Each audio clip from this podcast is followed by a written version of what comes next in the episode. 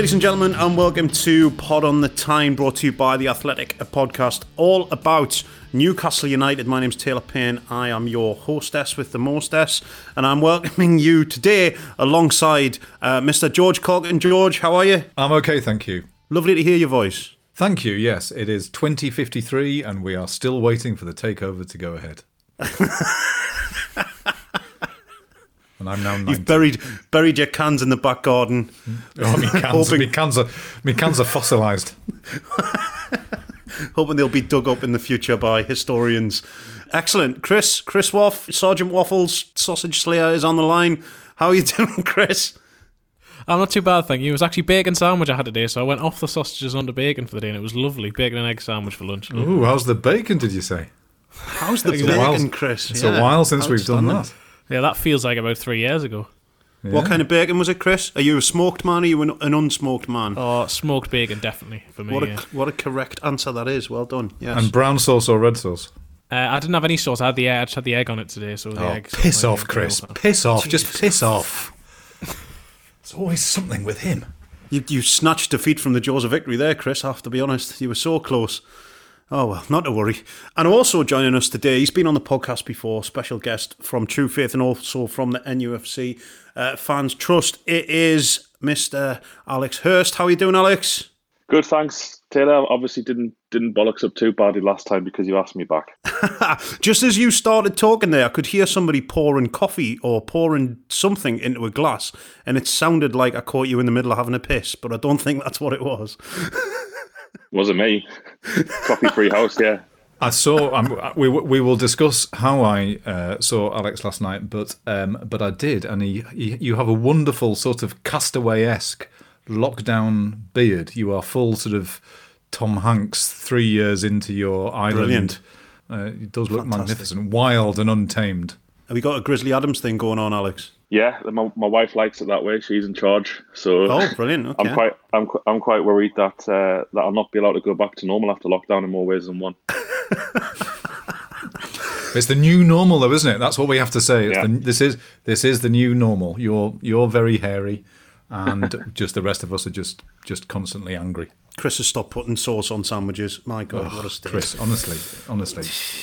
Right, okay. Anyway, chaps, we've got lots to get through today. We're going to have a chat about lots of different stuff. There was the uh, the digital town hall thing that George you were involved in last night. We're going to have a bit of a chat about that. We'll have a little bit of takeover update stuff as well, and we're going to look forward to uh, football potentially coming back in the not too distant future.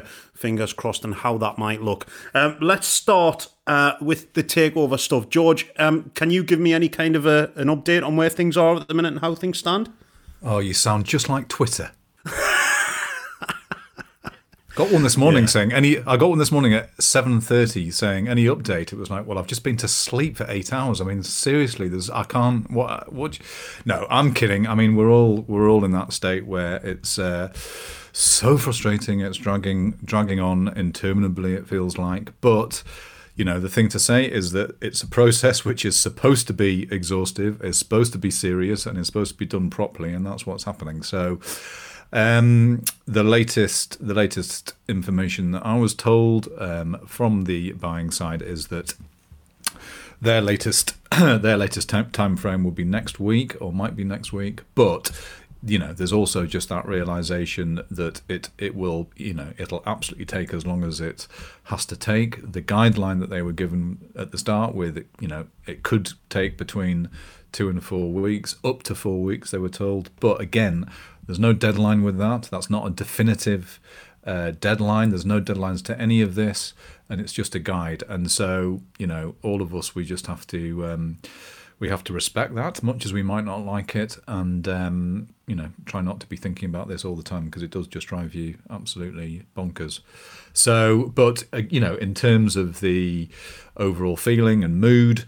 Nothing has changed. Everyone's very positive, uh, and you know, people behind the scenes are carrying on doing all the stuff that they would be doing as if it's going ahead. So no one has said to me that there are any, you know, doubts in their mind about that happening at the end of it all. Um, there's a lot of noise, whether on social media, and that's partly partially born from all of our, you know, concerns and and sort of you know frustrations. I think. Um, I'm t- taking a step back from that and ignoring all that thing. I mean, I know there's talk about exclusivity and other things like that.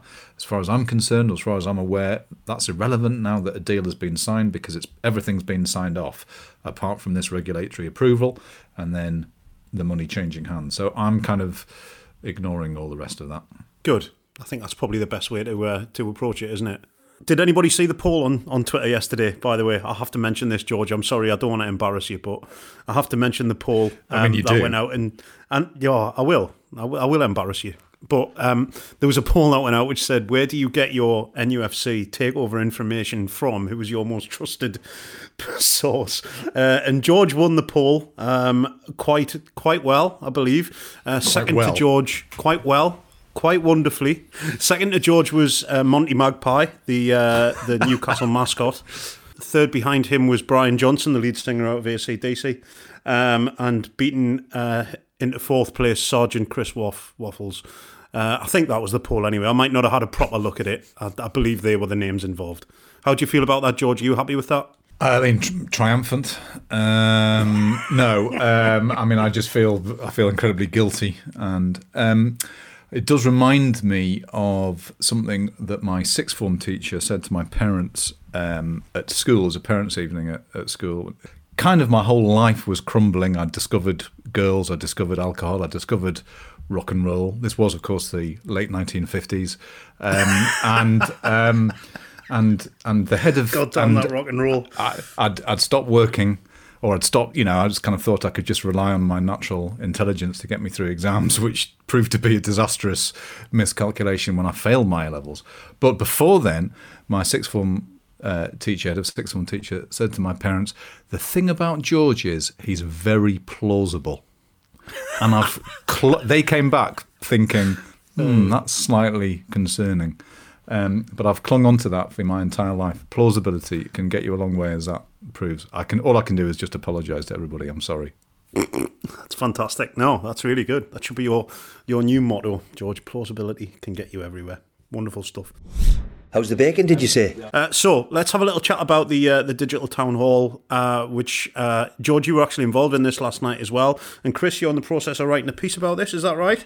I am. Yes, yeah, I watched it for uh, for two hours uh, last night, which was uh, very interesting actually to see. I mean, there was 300 more than 300 people involved in it, so you just see all these screens coming up with various different sort of backgrounds. Of uh, some people had some people had cans naturally in the background, others had Yeah. uh, so the Tyne Bridge. There was some people who had sort of nice little backgrounds, but then you got to see in everyone's houses. So, so conservatories. There was people in, on sort of balconies in various places around the world. People beaming in from Dubai, from India, from everywhere. So it was it was interesting to see that snapshot, particularly those people who I've uh, interacted with on Twitter but had no idea in terms of what they look like until I, I saw the inside of their living rooms or whatever room it may be last night. So that was interesting. And on, only two or three of them were masturbating, so that was um, that was good news. That was good news for all of us. Yeah, I mean that's that's below average, isn't it, for that kind of thing? So that's I, impressive. I'm so I'm told. Yeah, so I'm told.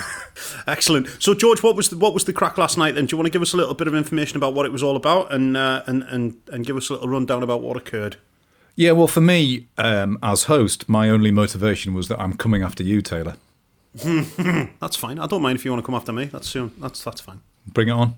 No, so so the idea, I mean, so the idea, sh- Chi Onwurah, the MP for Newcastle Central and Newcastle fan, someone who's been, uh, you know, someone who's been a persistent critic of Mike Ashley's running of the club.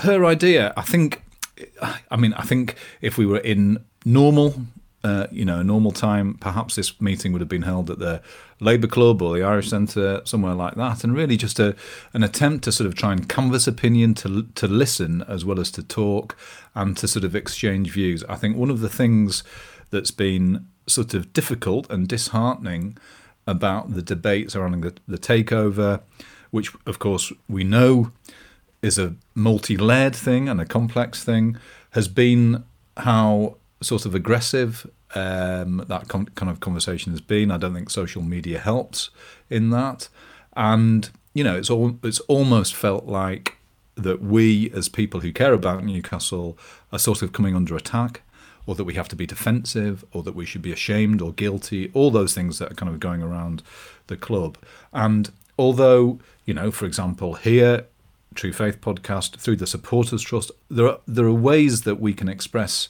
opinions. It's very difficult to have a sort of conversation. It's you know you can't get fifty two thousand people, you can't get hundred thousand people all together in a room and have a kind of conversation. But it felt like it felt like a sort of way of doing that, and I think she wanted to to sort of listen. She hasn't kind of come out and said what her view is on the takeover, but I mean, it, I think it became it became sort of something else. It became a chance for us to talk, to listen, to be what we are, which is good, passionate, engaged people. We care about our club, we care about our city, but we also care about the world we live in. And so, you know, there were people who expressed a view at the start. There were speakers.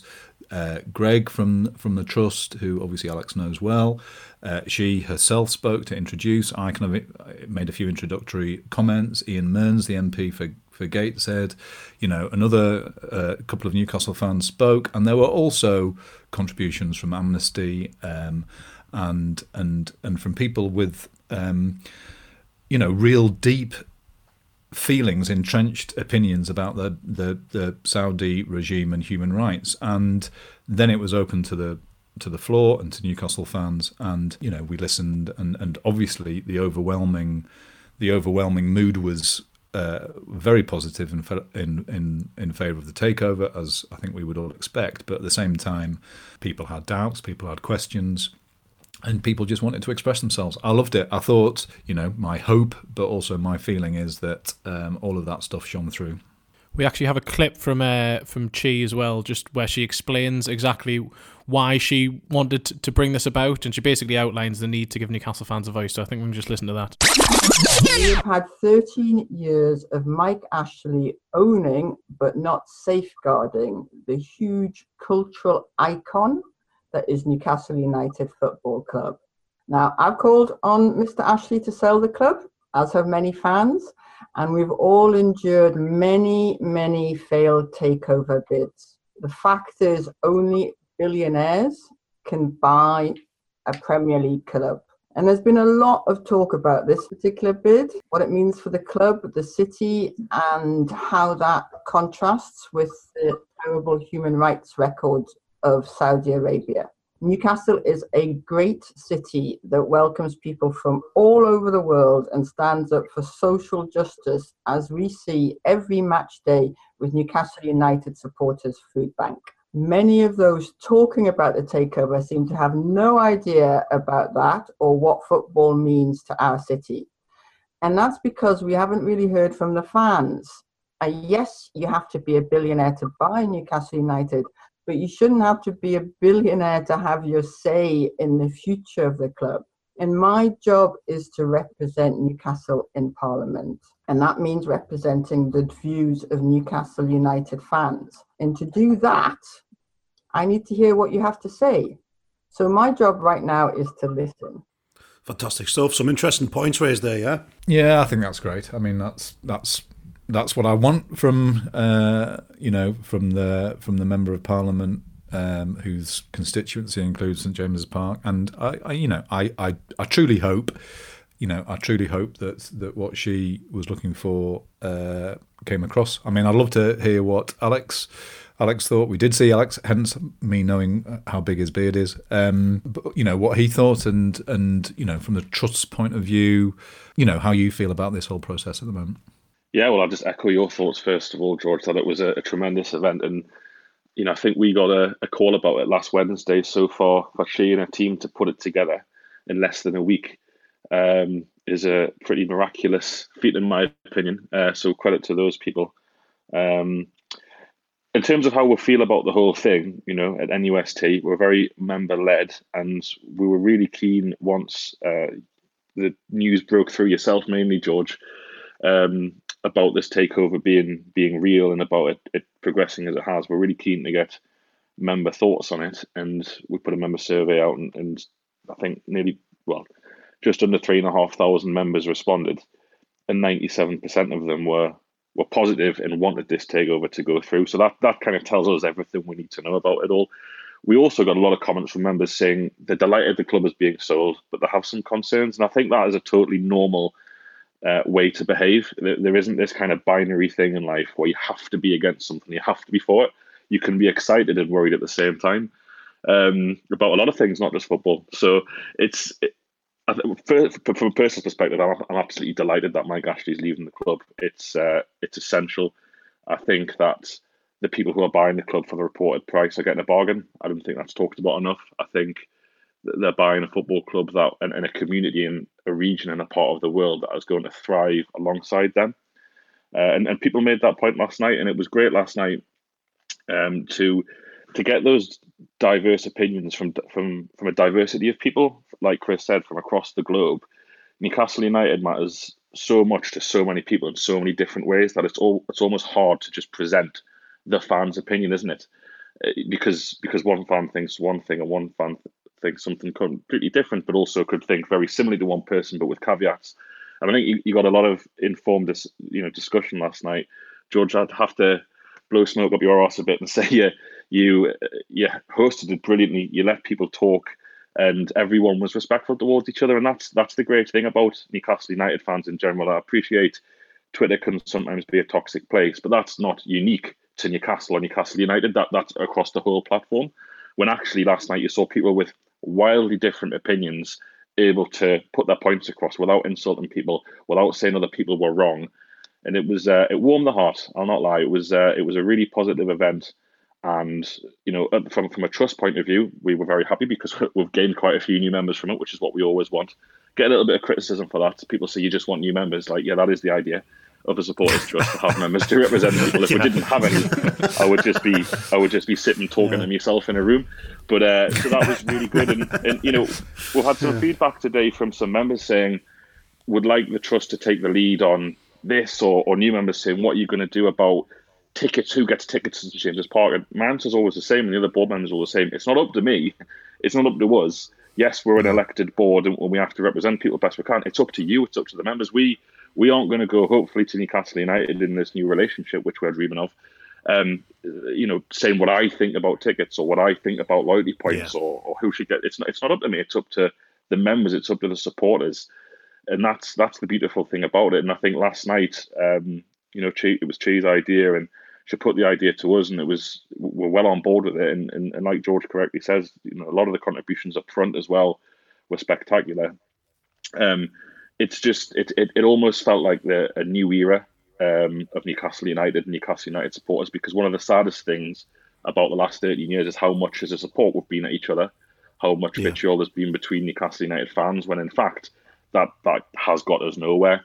Um, so to see that kind of respectful tone from people who have wildly different opinions last night was really positive someone who's who's had his fair amount of, uh, of, of Twitter spats over the years with various people. I think what you're saying about the town hall uh, online digital thing is is fantastic. Yeah, I think it's we lose a lot of the nuance in the discussion when it comes to Twitter, uh, and you are limited with characters and stuff like that. And I think, well, there are a lot of limited characters on Twitter. We've used that joke in the past, but that's very true. Um, but I think we uh, we forget, don't we? We forget that we're human beings and that we have different things that that make us feel emotional. And Newcastle United is, to a lot of people, a very emotional subject, isn't it? And being able to get those people all together and actually hear from them properly uh, in a in a forum like that which is moderated and people can actually join in and, and, and give their opinions in a respectful uh, uh, situation. I think that's a fantastic thing, and I think we need to see more of that as Newcastle fans as well. And maybe something like that could be could be something you could think about with the trust going forward, Alex. I mean,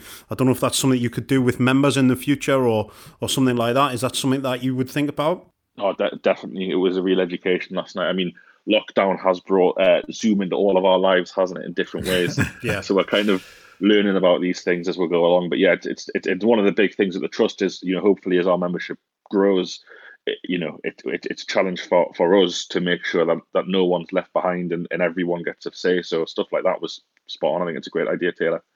I mean, for, for me, I mean, I was I was watching. I wasn't actually I wasn't actually part, but it, it, I didn't really know what to expect before I, I was watching it. And what really reassured me is, as I, I think everyone else is sort of hinting at, is that it this this sort of idea that's gone round that, that Newcastle fans aren't going to be considering all of the nuance to this and the fact that oh they they aren't educated on this. Well, most people seem to, to want to enter the debate or at least talk about all the issues that are going around it. Fundamentally, though, they are football fans, and what unites them all is that they want Newcastle United to do well. And there there is a difference there between between the different points, and it's it's both a local matter and it's a, it's a global matter in that sense. But for, in terms of fundamentally, what they want is for Newcastle United to do well. And there was there was views all across the board. The vast majority were in favour.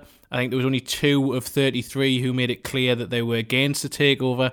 The rest were all pro takeover, although most, just about all of them, contextualized it in some way. And, and again, you get this idea that, that no matter what's being said elsewhere, this this isn't as black and white a debate, and that's not meant to be a pun. This isn't this isn't as clear as that. Everyone realizes that there is a grey area here, but the majority just want Mike Ashley to go. And I think we can hear from from one on either side of the debate from last night. We had Brian Swanson, who was pretty against the takeover, and then also Neil Mitchell, who was who was pretty pro takeover. In my opinion, Bin Salman is not fit and proper person to own our great football club or any other one for that matter. As they say, he's been accused of many human rights abuses, um, and of course, the incident in uh, the Saudi consulate in Istanbul is well known now to everyone. I would have thought this guy with this reputation wouldn't be the sort of man Geordies would want to own their great football club. I understand um, the long held wish the fans have to see the end of Mike Ashley for the club to sort out finances that enable them to compete for the best players and thereby challenge for the top competitions. But this is not the way to do it. Bin Salman makes Mike Ashley look like Captain Tom. Football fans aren't here to solve the world. We're here to support our football club, and a lot of us use that 90 minutes on a Saturday to get away from the world for a little bit. But that doesn't mean we should be ignorant of the wider world. And I think what I'm very proud of this evening is that this forum has demonstrated the, the depth of knowledge, the passion, and the intelligence in the fan base, not frightened to ask the right questions. And I think that's something it's almost been insinuated by certain parts that have knocked us down rather during the Ashley years for uh, asking questions and we're now being told to rise up and ask questions. Well, we ask questions, ask everyone are going back to Westwood and, and, and forward. I'm excited at the prospect for the region, for the club, not just regionally but globally. There's so many opportunities there with the kind of investment we're talking about. But with that comes something we must be acutely aware of as a fan base, in my opinion, and that's the geopolitical situation that we have going on, that the club will inevitably be dragged into and the fans will inevitably be dragged into.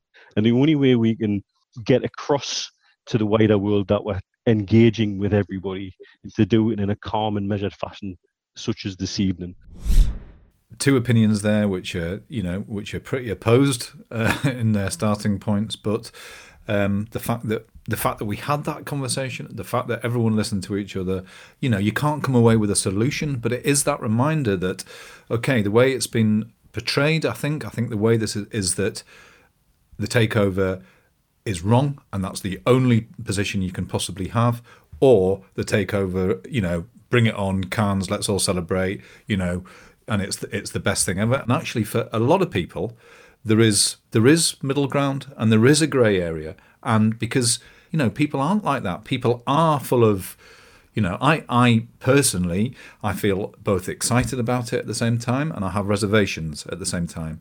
And for for, for a lot of people, that's how it is. It isn't just this issue that you can that you can look at in isolation. You or if you do, you run the risk of sort of ignoring everything else that's happening in the world at the same time. But the the, the, the thing that I was going to say, the thing I was going to say before was, it does remind me of just how sort of pathetic and limited the communication has been with the football club or between the football club and its fans. And you know, if you go back to the early years under Ashley, there were those sort of extraordinary tortured statements that would come out at the end of a season that would uh, you know feel like they'd been written in a completely different language. And the fans forum forums that were set up. And you know the idea of a fans forum is is is is great and it's noble. And it's that idea of clubs communicating you know with their supporters. And they've become they've become sort of a laughing stock they've become so so tortuous they've become labored stuff has been redacted from them it's been rewritten in a way again that takes away any sort of passion or humanity or care. And so they just become these sort of grey, lifeless documents. And, you know, the point it's, it's like the club has been scared to talk.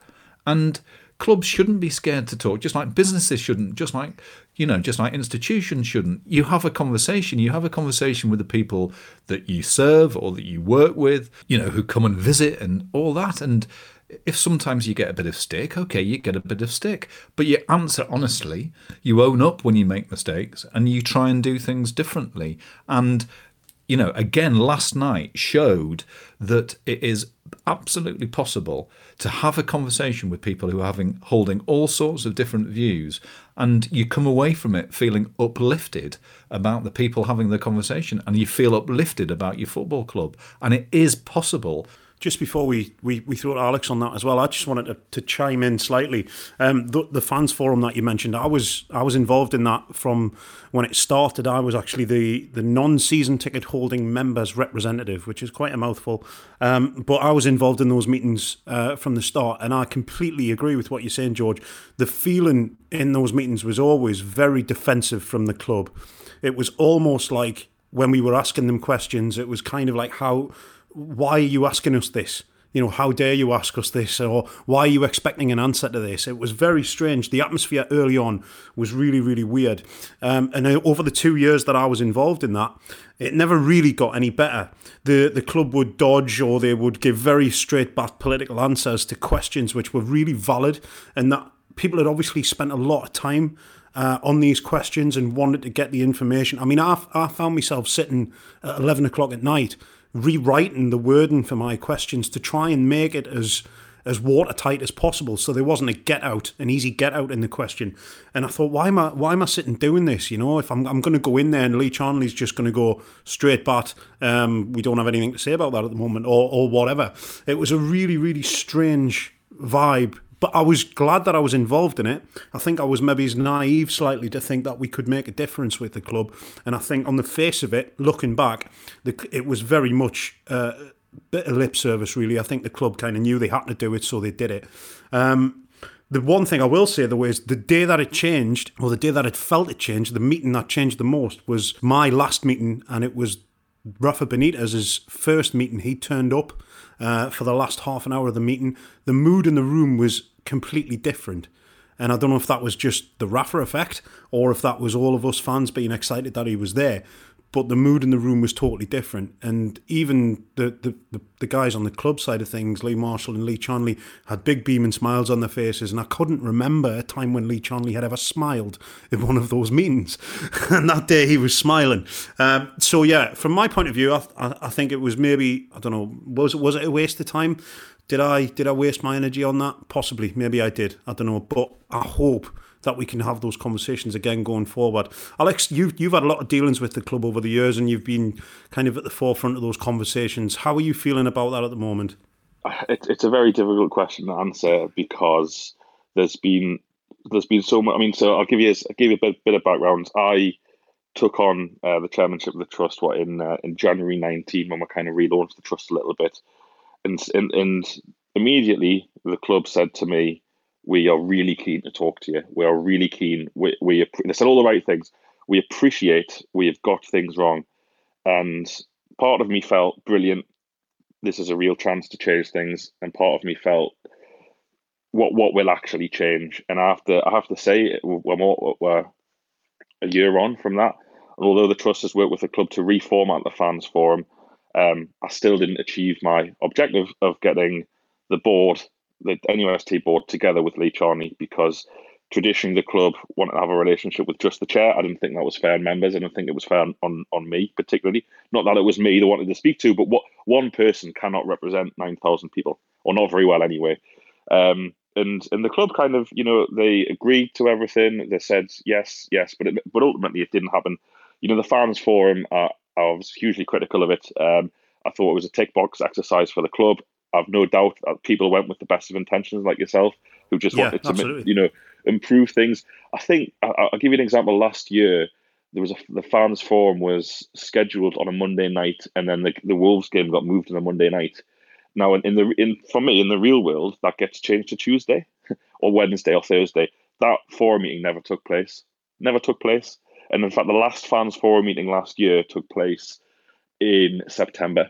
So September 18 was the only time that season. it, but it goes beyond. You know, I can sit here and criticize um, the the format. It, it goes back to what George said. That, that you know, if, uh, even a good fans forum isn't an effective vehicle for, for communication with supporters. One of the things why, which might it won't shock Chris or, or George or you, Taylor, but it might shock listeners, is I picked up that the club are terrified of criticism, which seems mental because of the things they've done. But whenever yeah. you'd suggest doing something, or whatever, whenever you'd say, "Would it be great to get an explanation for this?" So I'd speak to someone in the club and I'd say, "Well, why have you done this?" And they'd give an explanation that I might not agree with, but at, at least it was better than Mike Ashley's try, trying to kill the club. But if you create silence, people fill that void, which with quite understandably with their own truth. And, and people at the club would say, well, you know, we get criticised, whatever. And it's like, yeah, welcome, welcome to modern life. You know, Taylor, you get criticised on Twitter. I get criticised. You know, it's it's part of life. In our, our own parcel, businesses, yeah, our own businesses.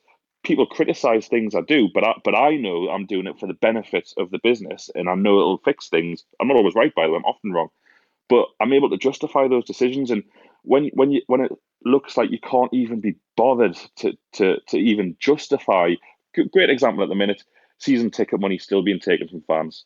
I believe I don't know if I'm 100 percent correct. We're the only club doing it. Only club in the Premier League. And if if not, if it's not just us, it's one or two others. I, I should have prepared better, but you've got what you've got from me right now. Um, and like, what, why, why is that? Forget about the act of taking money from people at a time of crisis and a time of record unemployment and a time of record deaths in this country. Why are you taking money from supporters for next season when no one, not the football club, not Mike Ashley, not Lee Charnley, not me, not you, no one knows when that season could be stopped, but we're paying for it. The, the, the, that that in itself to me is a disgrace. But the decision not to justify it, the decision to send out emails saying Rolando Aarons is playing FIFA and not and not address that key point, to me it, it says everything you need to know about the current people that run the club. They, they, they do not care what you think. They it, it's it's arrogant, it's condescending, and it's nasty. Now now I might be wrong in my analysis of that, but there's no one there's no one stepped into that breach to tell me why the club is doing this, and it, I find it personally personally offensive that my money is continuing to be taken by people who won't own the club any longer. Will that money go to the people who, who own the club currently? Will it go to the new people? There's just there's just no communication, and I've, we we have all sorts of ideas at the trust about the future. But uh, George and Chris and Taylor, you you've said it before. I've listened to your podcasts. There are loads of good people at Newcastle United now who are as passionate about the football club as me or anyone listening. But but there's this there's this culture of fear, and that has to come from the top. There's this culture of fear about saying the wrong thing, doing the wrong thing. And you know, I got I got asked by a, a journalist a couple of weeks ago to describe how Mike Ashley felt towards supporters. And if you look at the free season ticket offer, which by the way, you know, it's free free, free football. It's it's like every argument, isn't it? There are there are pros and cons. I know people in, in Blyth where I work who who you know need, football is, is priced out for them. Even even buying tickets on an individual basis, thirty nine quid for the cheapest adult tickets in James's Park this season is too expensive for some people in society. So free football for me, brilliant. But you look at the reason why those season tickets were given away. basically gave the message that everyone who walked away, you don't matter because you're replaceable. So we're not listening to you. We don't care. And and I had conversations with Lee Charnley this year off the record. Unfortunately, I was desperate, you know, where we talked about the future relationship, and, and I would always put to him that it was it was nonsensical to me that he hadn't spoken to Chris or George or, or the Chronicle, um, or or you know, let's not even get on to fan media, but those guys, and just to say this is this is my vision for Newcastle United. This is why we did this. This is our side of the story. And, and what I got back was, well, we'll get criticised either way. And it's like that's bullshit. You need to be better at your job if that's your response. You're right. You're right, Alex. But I mean, the thing. I mean, and if if that's what Lee Charnley said to you, he's also right because that it's because they've allowed it to get to this position. So if you have a position where you only speak in public once a season or you know twice a season if we're if we're very lucky then of course everything gets magnified and everything gets held up because you've got nothing else you've got nothing else and so the story the story of the last 13 years has been of this you know, retreating to these sort of entrenched positions on either side. And you can't break it down. And you definitely can't break it down if you don't talk. And if you don't treat the other side like adults, like human beings. And that's that's the club has failed 100% in that. I mean, I know, and this is now going back years, that when the club were releasing statements, any kind of public statements, they get passed from desk to desk to desk to desk to desk, so that all all bits of humanity would get taken out of it, and so you'd be left with this dry statement. And you know whether it was about changing this stadium name, whether it was about that sort of stuff, you know things that at at one level, if the idea, for example, not to you know not to kind of reopen old wounds, but if the idea about changing the stadium name is is about bringing in more money, and that that money might mean a new player next season. Let's have a conversation about that. Other clubs have done it. Let's have a conversation about it. See what we think you know, let's talk about it. For some people, it's completely anathema. Completely get that. I'd probably be one of those people. But, you know, you have a conversation, and if you explain it and talk about it so it feels like we're all doing it together or we're all in it together, then that's. I'm not saying it's okay, but it makes it more okay. And if you then replicate that with absolutely everything you do, you talk, but you do it in an open way and in an adult way, you know, then then that's the basis of having a human relationship. It is the case, you know, we see this we see this in other aspects of modern life when we deal with big companies about how they fail to treat their customers or their staff like human beings, but it's just magnified at Newcastle because it is so frigging terrible. It's awful and it doesn't need to be like that. You do not need to be frightened of talking to to your own customers, if that's what we are, to your own season ticket holders, to people. You know, this is this is football. It's a, it's supposed to be emotional. It's about love. It's irrational. The whole thing is irrational. We all turn up and watch these fellas kick a lump of plastic about for no good reason. I mean, it's idiotic. The whole thing is idiotic, but we have to buy into it because you know that's the whole point. You know that is the whole point. It, it's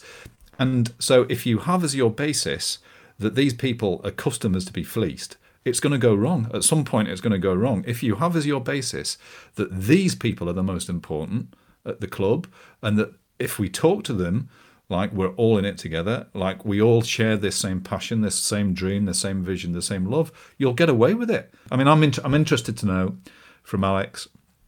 I realise this is very very early days, but what a relationship, what a future relationship could look like between Newcastle and the Supporters Trust or Newcastle and fans in general.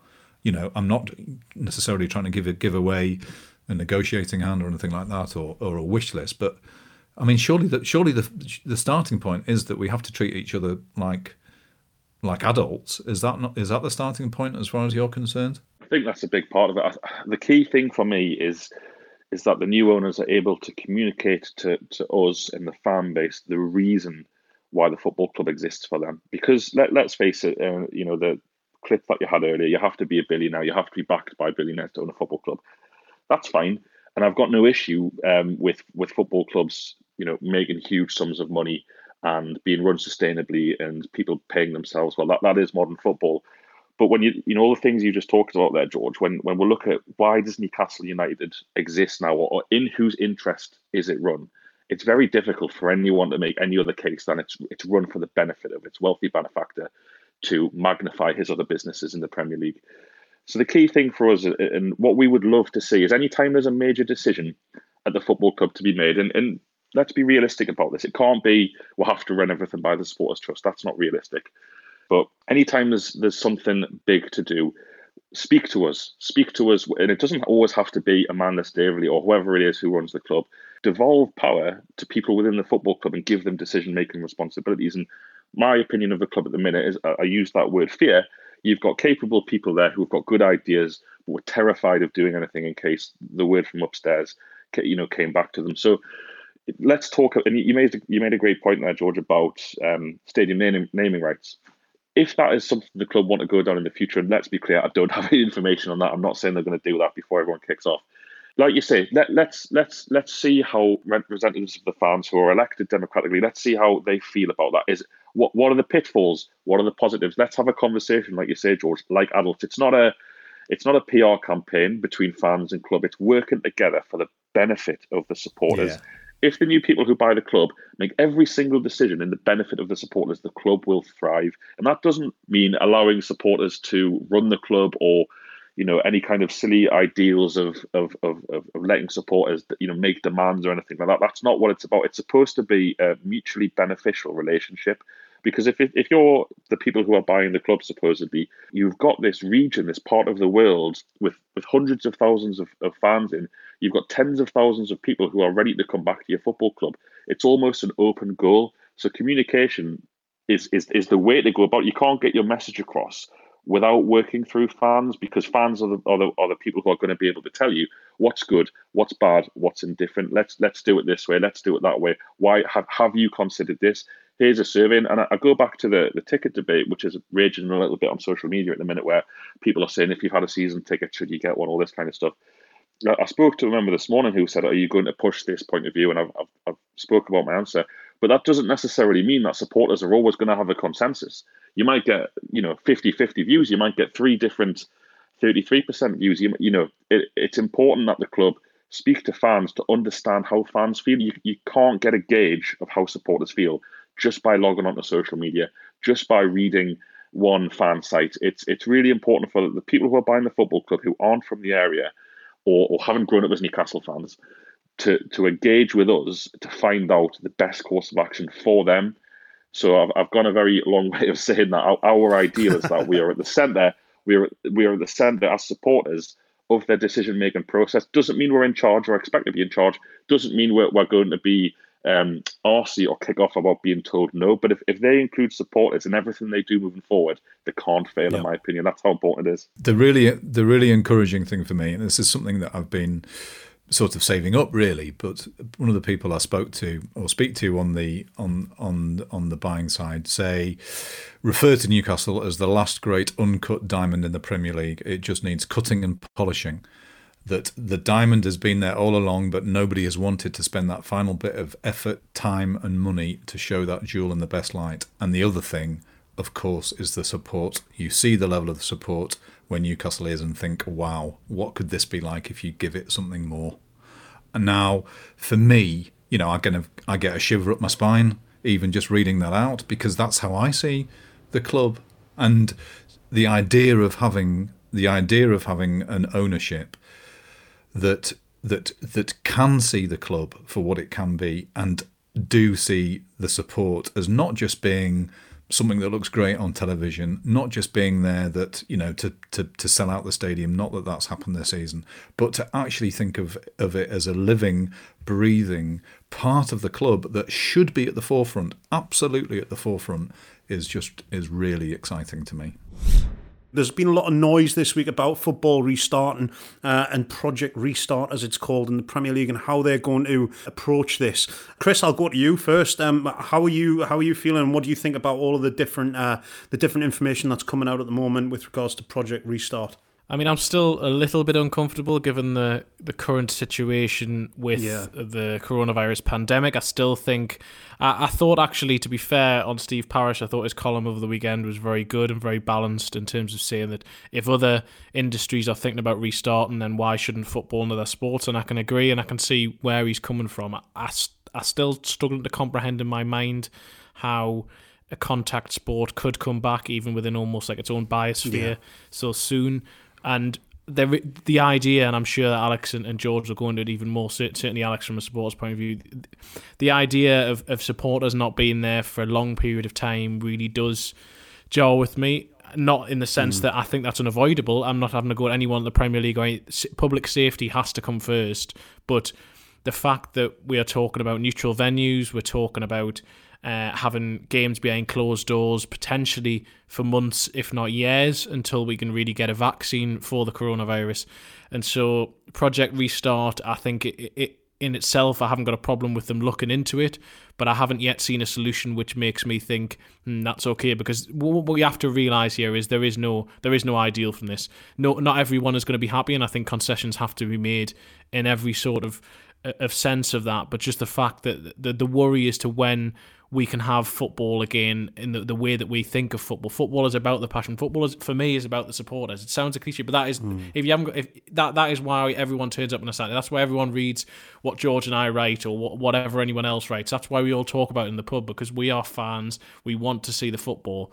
And I, I mean, I spoke to the the Wor Flags, lads. Uh, last week it was a year since the Liverpool display on Monday, I think it was, was, was the year anniversary, and obviously they haven't been there this season because of the uh, they decided to leave after uh, Rafa Benitez uh, wasn't kept on or left due to Ashley, and basically they they would be willing and, and desperate to come back under new ownership, and yet they described it as a kick in the bollocks because they don't know if and when they can get back into grounds and do those displays, and just this this just longing for people to have normality back and football part of that normality. As George said before, the people keep talking about the new normal. Unfortunately, I think that for the for the short to medium term, we're going to have to get used to the fact there will be a new normal in football, and one that I think in some ways will feel pretty cold.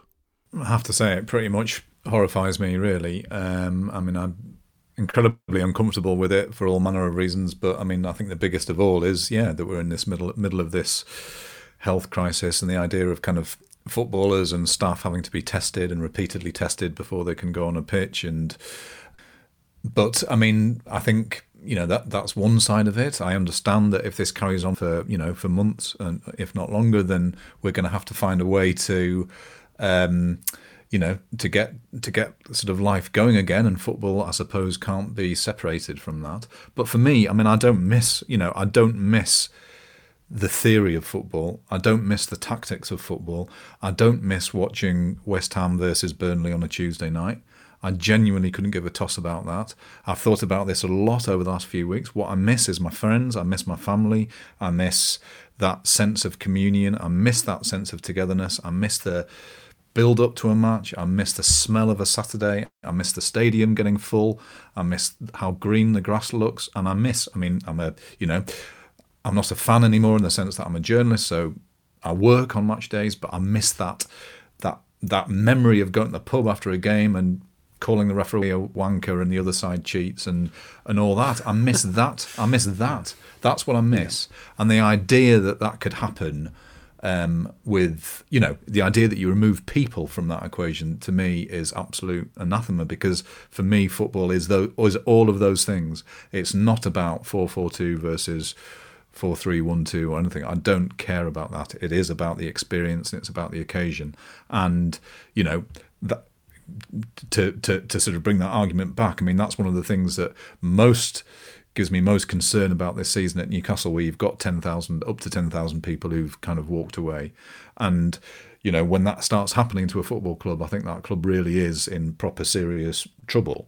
But for me, you know, it's that it is that communion of people that it's that congregation of people and that's that one thing that we're not supposed to be doing at the moment which is sort of horrible. And i you know i hate the idea of the sort of takeover i don't hate the idea of a takeover happening. I hate the idea of a takeover happening and then the first game being in an empty stadium because i've thought for so long what that feeling will be like when ashley has gone and we can all get together and just smile for one maybe it might just be for one game might just be for the first one minute until martin dubravka lets a goal in through his legs or whatever. Don't tell Charlotte that. Obviously, don't tell Charlotte um, you said that. Yeah. um, yeah. Sorry, Alex. Please, please don't tell Charlotte I said that. Um, but but you know having you know that that's that's what I long for, and the idea that the idea it's suddenly behind closed doors in a neutral stadium with nobody there is just oh, it's pitiful.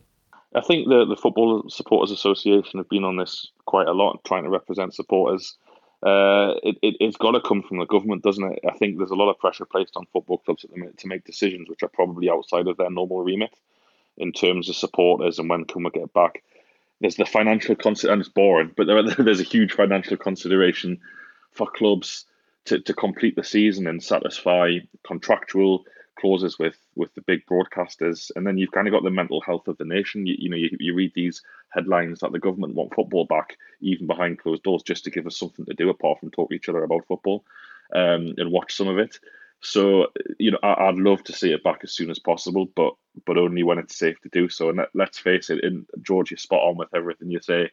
Um, but it's you know, if, if one person was to become ill or what or worse because they brought it back too early, then then just wait. I know it's a, a boring answer, but I think I think the health's got to come first. Absolutely. I agree with that 100%. Anyway, boys, we're going to have to wrap things up there. We've been on for nearly an hour. It's been a lovely, lovely discussion. Thank you for uh, for joining us, Alex. As always, it's lovely to hear your voice and keep us updated with how that beard's going, mate. I'm hoping at some point we might get a, a nice photo of that uh, and that we can share online. I'm sure it is absolutely luxurious. Uh, no, no shaving until the takeover goes through. So get on the phone. Sounds George. good. Oh my Sounds goodness, good. my Yeah, it's going to be massive.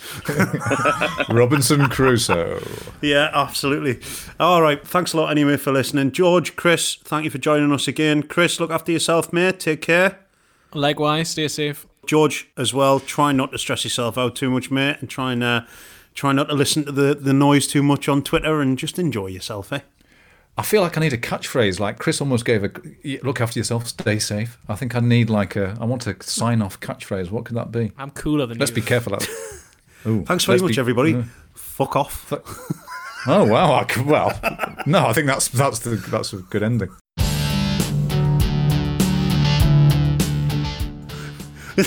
I mean, it's, it's the last podcast we'll ever do, but fine. Yeah, probably.